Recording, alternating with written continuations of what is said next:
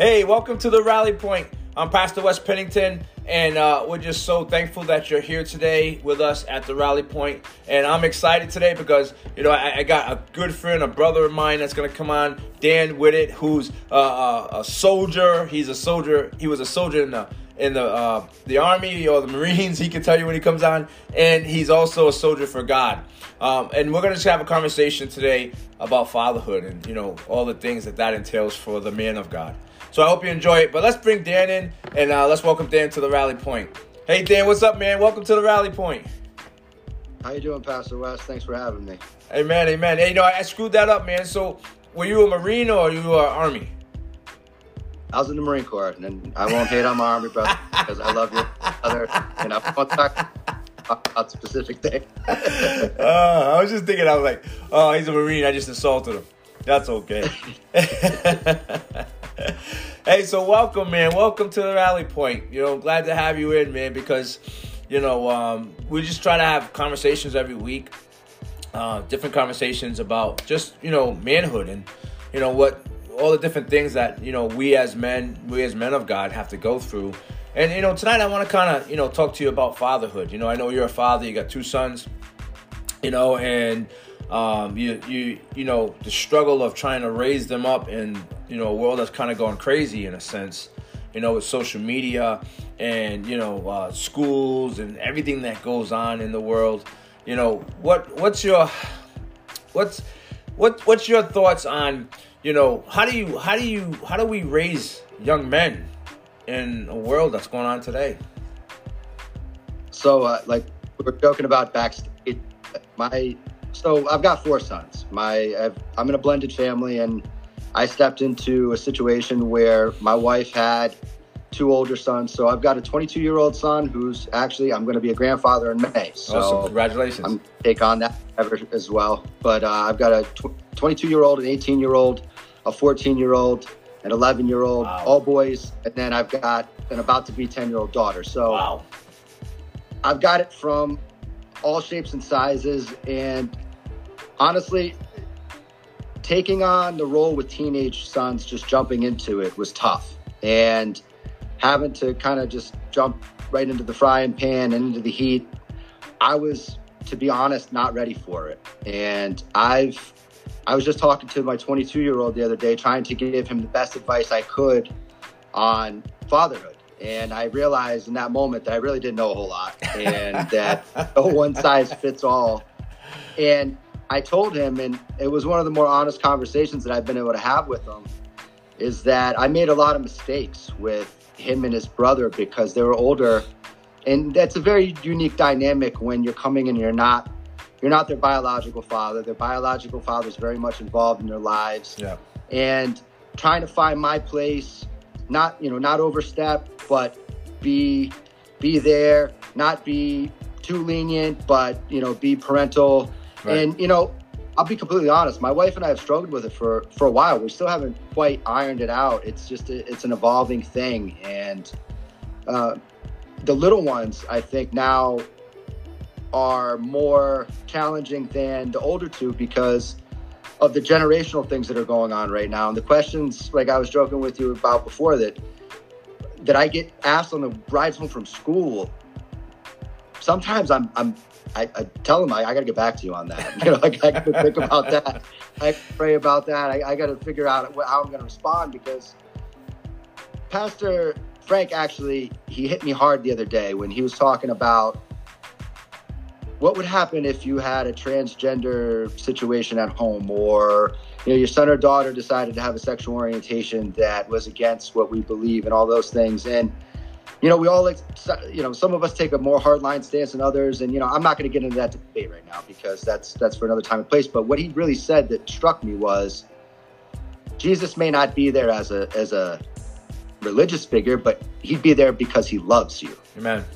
Amen. And you know that really that really hit me to the core because you know certain things that you know we believe in certain things we don't believe in certain things you know are biblical certain things aren't biblical and you know we can all go read the bible we can talk about that but dealing with this day and age and, and what i feel is kind of I don't want to call it an indoctrination, but a forced education, Mm. I'll, I'll say. And dealing with that is tough because we're up against it. If, if you go and, and you complain and you say, hey, why don't I have a say in what my child gets taught at school? Why don't I have a say in this curriculum? Why don't I get to participate? Why don't you send out surveys? Yeah, yeah, yeah. Well, sir, you have a problem with this, you know, or, or you know, and then you get labeled things Right, right. and you know i there's there's it's tough because when my sons go dad why did my teacher get mad at me because i asked a question about boys and girls why i have to label somebody something and i believe there's boys and girls dad and that's that's what i think my teacher got mad at me for and those are very very tough things for me to answer because i don't want to ever have my children believe that you should hate anybody because Right. of something Right, right. And or, and you don't, you don't know what was into that and Right. you know there's you know if, if we're if we're being real about it a lot of times there's a lot of trauma that goes into those situations and there's a lot of things that are way below the surface that we don't quite understand and i don't want to teach my children to judge. I don't want to teach them to label people. I don't want to teach them to not love people. And i get a lot of pushback on those things and it's tough for me as a parent and tough for me as a man because I, I feel like we're kind of up against it. If yeah, you know, if we're too masculine, then it's toxic. If Right, we're not right, masculine enough, then we're in another box. right, And right, right. discipline our children, then you know DCYF wants to come take them. But if we don't discipline our children, then we're neglectful. Right. And you know, I could go on and on about the I- I struggles that I've had.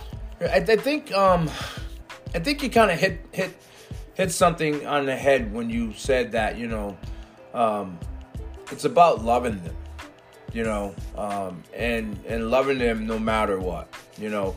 And in your case, you know, being in a blended family where you have two sons that came from you know your wife's marriage, a separate marriage than what you're in, and then two sons that came from a situation that you were in, right?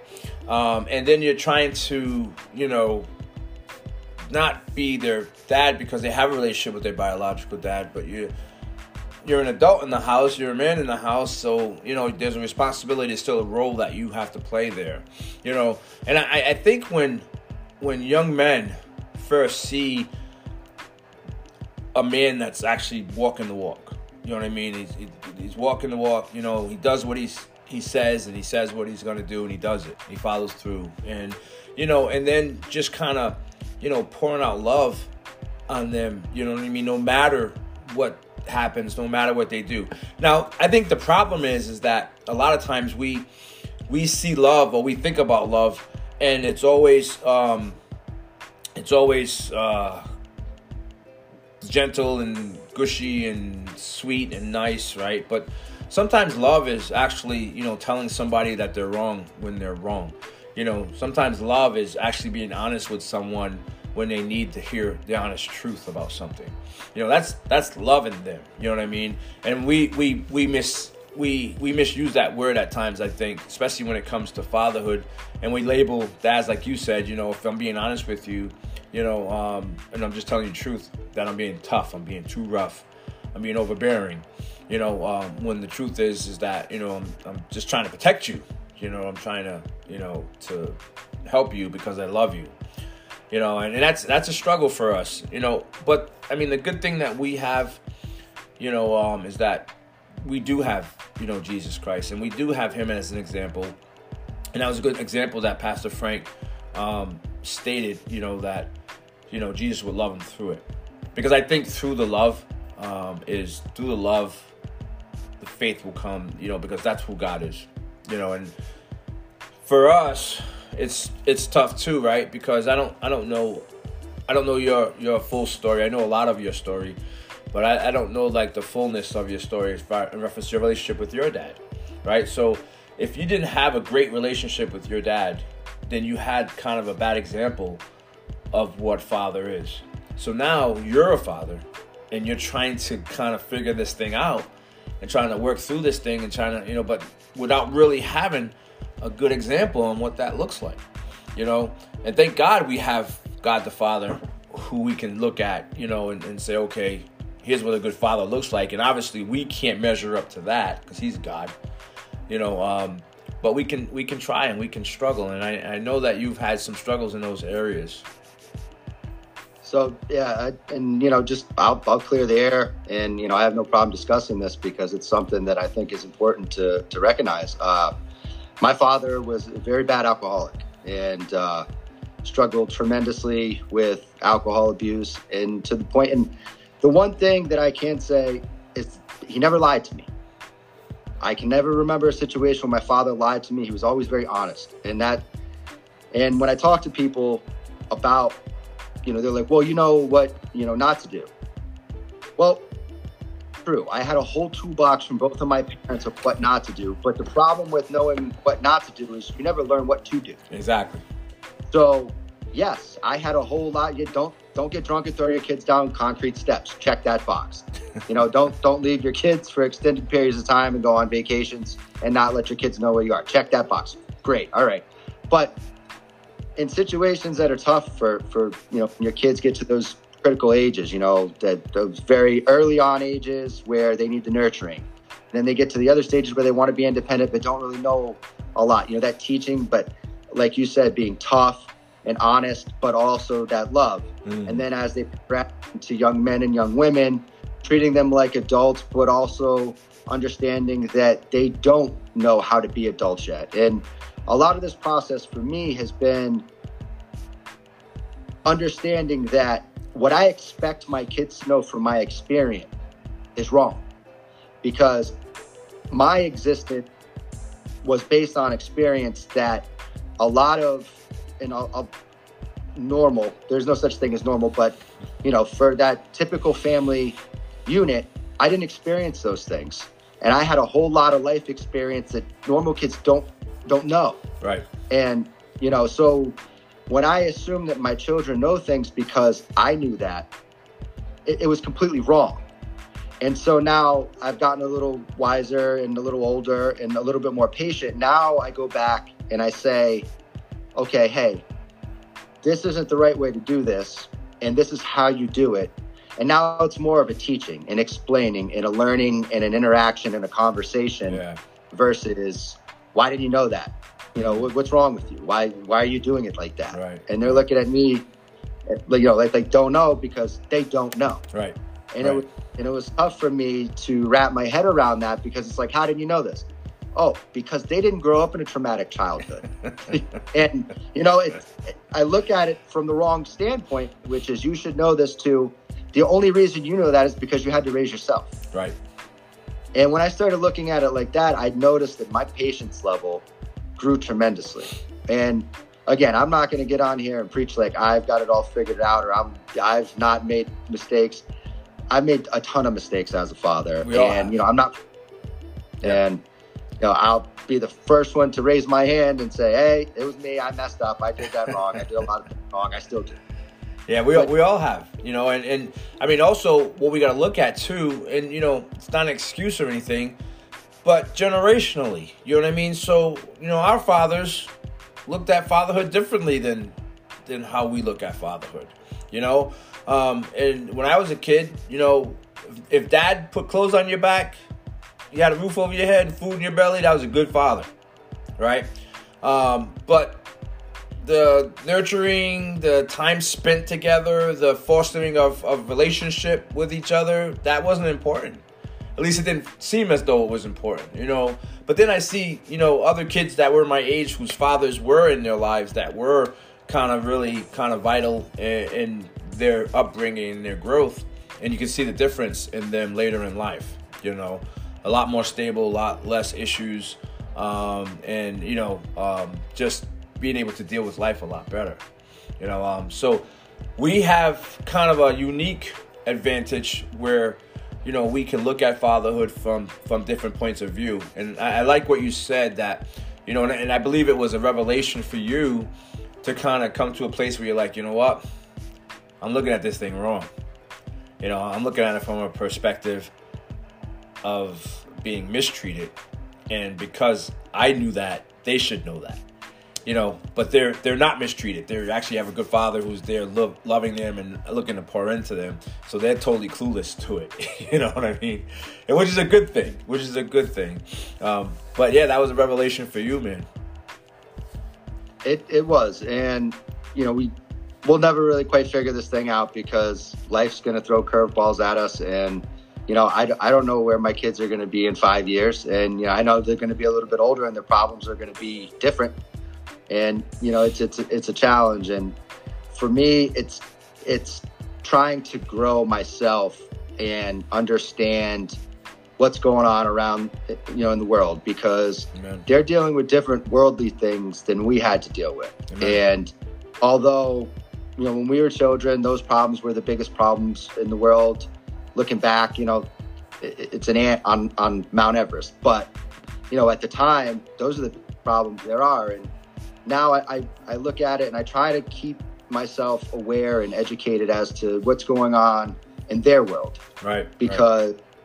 I, you know, when you lose touch with that kind of stuff, then it's, you know, you, you give the cliche, you know, don't listen to them, ignore them, you know, sometimes, sometimes you can't. Right. And, right you know, in this world of social media and and all that, you, you can't get away from it with the TikTok and yeah, yeah. the Facebook and the Instagram and you know the Snapchat. And everywhere they turn, there's something that could affect them, and that could, you know, possibly you know, cause them great embarrassment or, you know, whatever the case may be. It's not like you know Billy and Joey calling each other when we were kids on right. three way. Now right. it's tweets and this and that, and within five minutes, you know, a thousand people are looking at something, and you know, it could be devastating quickly. So, oh yeah, within, within yeah, within a couple of minutes, your whole school could know about a situation. You know what I mean? It's crazy how fast it gets around, and you're absolutely right. I mean, you know, the the amount of pressure that are on, you know, these younger generation now is is just amazing. You know, we could hide when we were in high school because you know, it took a little while for stuff to get around. You know, people had to actually be in school talking to each other, and maybe by the end of the day, yeah, maybe by the end of the day, yeah. And they found on the payphone, you could get ahead of it a little bit. Exactly, exactly. But now, within a couple of minutes, you know, everyone could know about it. You know, so these these kids are definitely having to deal with some stuff that we didn't have to deal with, which is going to mean that we're going to have to be a little bit more sensitive to their environment and more sensitive to you know their their issues. You know, um, as and, fathers. As, as, as, fathers as well, I, th- I think it's our job to educate them on the consequences of that stuff as well. I have a lot of conversations with my boys and definitely my daughter about how quickly that can affect them in a negative way. Just as you know, you and also the don't live for likes thing. You know, it, it doesn't matter how many people like something on social media. It's it's are you being true to you? Are are you doing the right things? Are right. you making the right judgments? Are you are you being respectful? You know, right. and all those things that I try and use examples of, you know, when they show me videos and stuff. And I I try not to condemn them for showing me things because I, I understand they're kids. And sometimes they don't understand fully what's going on, or you know they they find humor in things that maybe they shouldn't. But I just like I like that they come to me and they show me these things and I can use them as teachable moments instead of yeah. scaring them away. Yeah, because you want to. Yeah, because you want to keep that openness. You want them to be able to come to you with that stuff. And if you if you start like kind of hitting them hard with every time they come, they're not going to come to you. You know. So yeah. So there's a there's a, a there's a amount of freedom that you want to allow them to have to come to you with things, and that's huge. I mean that that's that's extremely huge, and you have no idea how big that is. You know, I'm actually um, in the process, you know, of writing my uh, my second book, and it's going to be about fatherhood. And you know, just you know, thinking about some of the some of the statistics, you know, surrounding fatherless homes. You know, um, like 90% of girls that are in prison um, come from fatherless homes. Almost 100% of runaway females come from fatherless homes. I think it's 75 to 80% of all men in prison come from fatherless homes. You know, I can go on and on and on and on. You know, the impact of fatherlessness that that fatherlessness has on um, our society and on the world.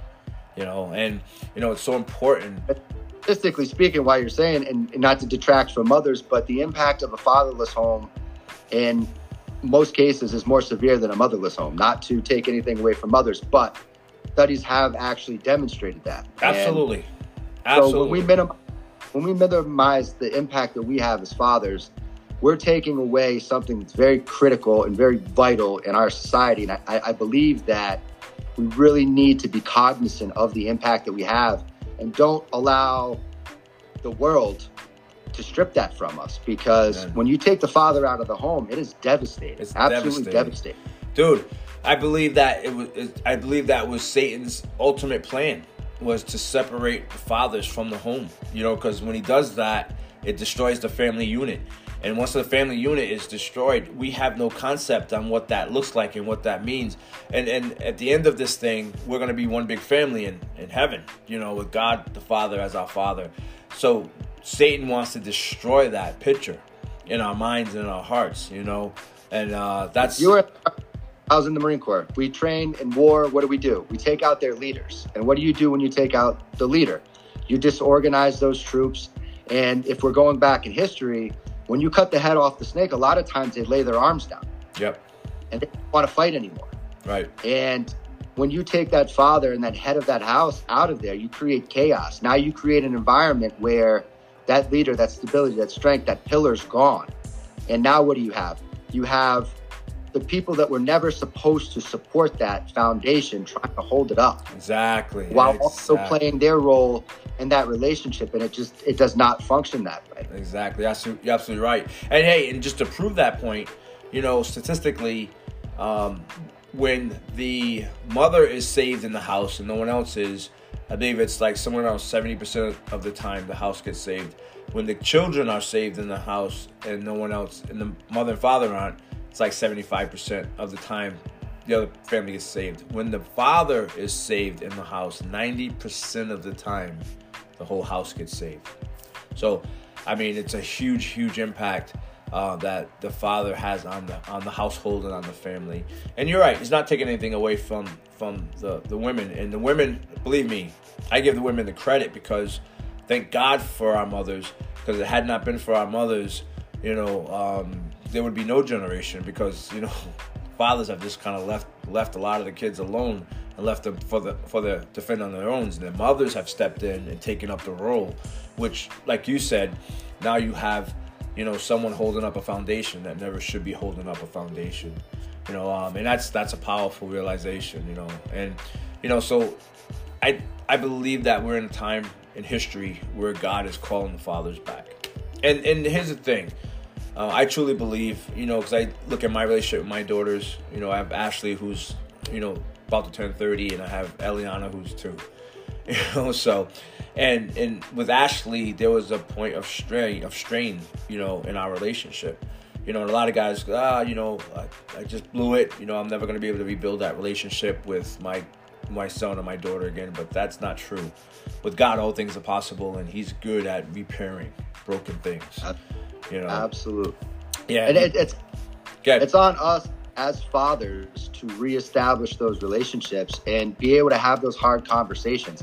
I've had conversations with my again, I I, I will fully admit right on the show that with my two stepsons, I did not know, I was not prepared to step into that role. And I did a lot of things wrong and I caused a lot of issues with them. And I had to take a step back and say, I'm sorry.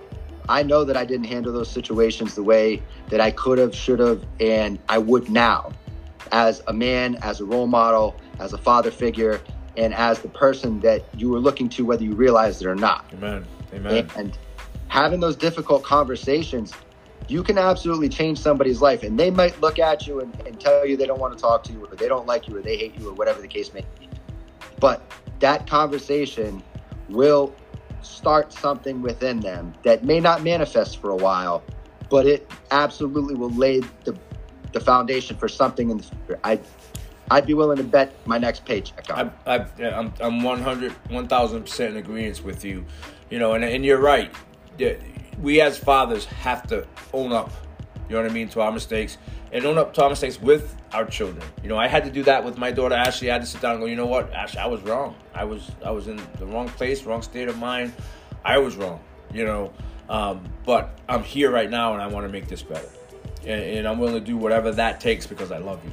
You know, and um, and that usually And turns that, that also shows how to have that difficult conversation for themselves as well.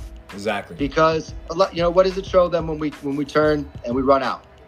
That shows them that running away from problems solves them. Amen. But when you stand in there in the storm and you meet it head on and you look them in the eye and you have that difficult conversation and the tears fall and they will and now they understand what that moment feels like Amen. and they understand what that moment looks like. And now they'll be able to look somebody in the eye and say, I didn't make the best decision there. And I have to own that because that's my responsibility to you. Amen. Amen. And because So I love you, I'm here. And So I'm willing true. to look you in the eye, and have this conversation because of what's in my heart and how much I love you. That's awesome. That's awesome. Hey man, look, we we're out of time, man. But it was an awesome conversation. I gotta have you back on, bro, and continue this conversation because there's a whole lot more that we can dig into. Uh, but I appreciate you coming out to the rally point, man. I know that those listening, I hope that they received a lot because there's a lot of good stuff that was said here tonight, man. Thanks for coming on the rally point, bro. Thanks for having me, Pastor Wes. It's a pleasure. Anytime, you know, I'm here for you, brother. Hey man, any last words? Last thoughts? Again, you don't have to be perfect. You just have to be present. Woo! You heard it. You don't have to be perfect. You just have to be present. My man Dan Woodit. Dan, we'll see ya. And hey, that was Dan Woodit, and you know he was on the rally point, and we're just so thankful for you guys coming in. Continue to come in, continue to watch as you get fed, as you get resupplied, so that you can go back out into the battle and be successful. Again, I'm Pastor Wes, and you have been to the rally point. God bless you, and we'll see you again real soon.